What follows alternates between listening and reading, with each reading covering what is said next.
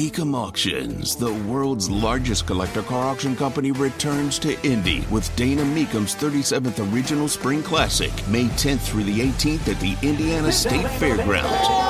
3,000 muscle cars, Corvettes, exotics, and more. Broadcast on Motor Trend TV and streaming live on Max. From avid collectors to those new to the Mecum experience, we welcome everyone. Register to bid now at Mecum.com.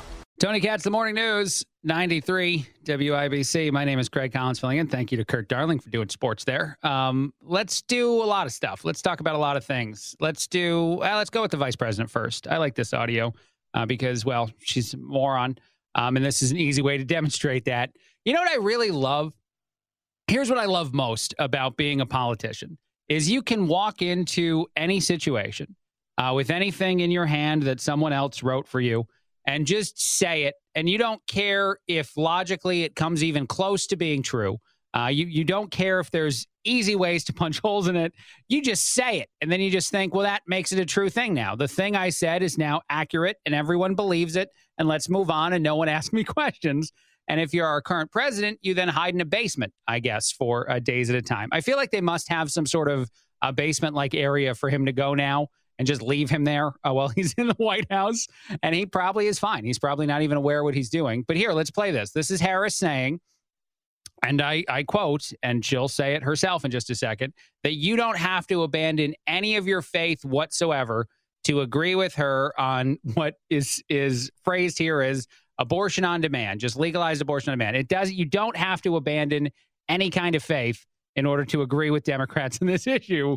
That doesn't make sense, but here we go. And I think on this issue, it's really important to also just remember, you don't have to abandon your faith or your deeply held beliefs to agree that the government should not be telling a woman what to do. You don't have to. Why don't we have to? I feel like the Bible's clear. I'm Catholic. I feel like it's clear about some of this stuff. No, you don't have to. So I've said it now, so you can agree with me. I'm not trying to do an abortion conversation on the show this early in the morning at this time at 6:40 almost. Feels too early for that. I'm just saying that you can't say ridiculous stuff and just feel like it's true unless you're a politician. Then you can do that all the time, every day, forever, and no one cares. Other things out there that I think are interesting. Another politician just lobbing grenades and seeing how they go. Nancy Pelosi did a big sit down with MSNBC. And, of course, challenging, tough questions asked by MSNBC. I can't say that seriously. But here she is throwing a conspiracy theory of her own out there about the censure of Adam Schiff. The fact is that when we had this vote, was it a week ago, it lost the vote to censure Adam Schiff. Mm-hmm. The word is, and I don't know because I'm less forced to speak about what goes on among the Republicans, but the word is Donald Trump's forces weighed in, and now the vote changed. Evil Donald Trump and his forces, the boogeymen that surround the former president, did whatever they needed to do, according to Pelosi, who doesn't know much about this at all, by the way. She's just lobbing it out there because that's the word that she heard. I like that version of things. That means you can just say stuff and you don't even care if it can be proven wrong very, very quickly.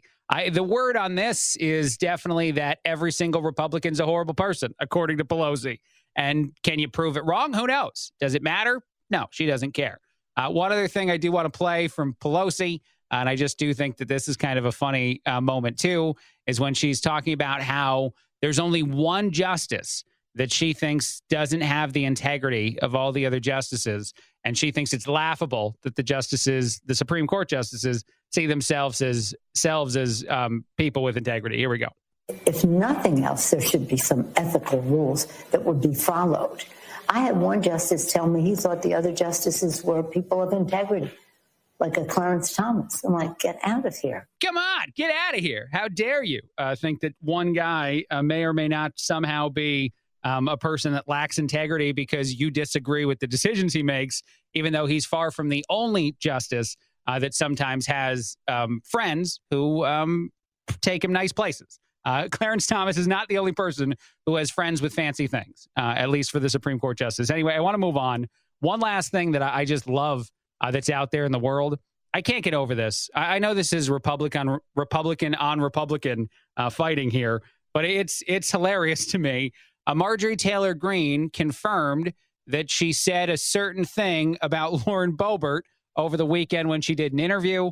I'm going to play the question and then part of the answer because it amuses the heck out of me. Here we go. According to CNN, Daily Beast, and others, you accused your Republican colleague, Lauren Boebert, on the House floor of stealing or copying your impeach Biden resolution and then called her a nasty little and I only use that word because you've confirmed it. Is this the media loving a cat fight? Because you haven't exactly shied away from this.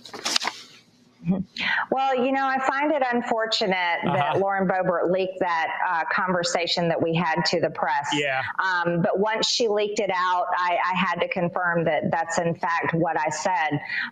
But here's the real issue. No, that's not. That's the real issue. I don't care about going the other roads of saying that someone wanted to do articles of impeachment. Someone else wanted to do them.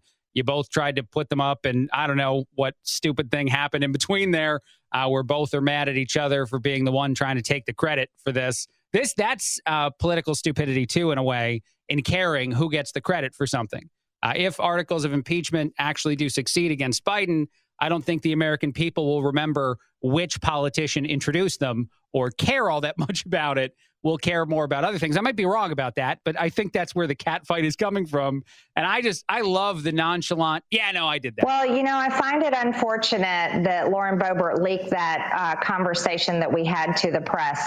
But once she leaked it out, I had to confirm that that's in fact what I said. Yeah, I called her that, and I'll do it again. I'll do it right now. I'll do it several more times. I don't know. I find that very amusing.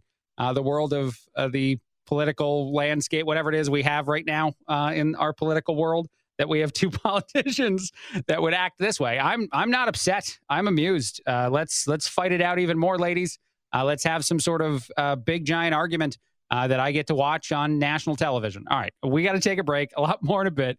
Craig Collins filling in. Tony Katz in the Morning News, 93 WIBC.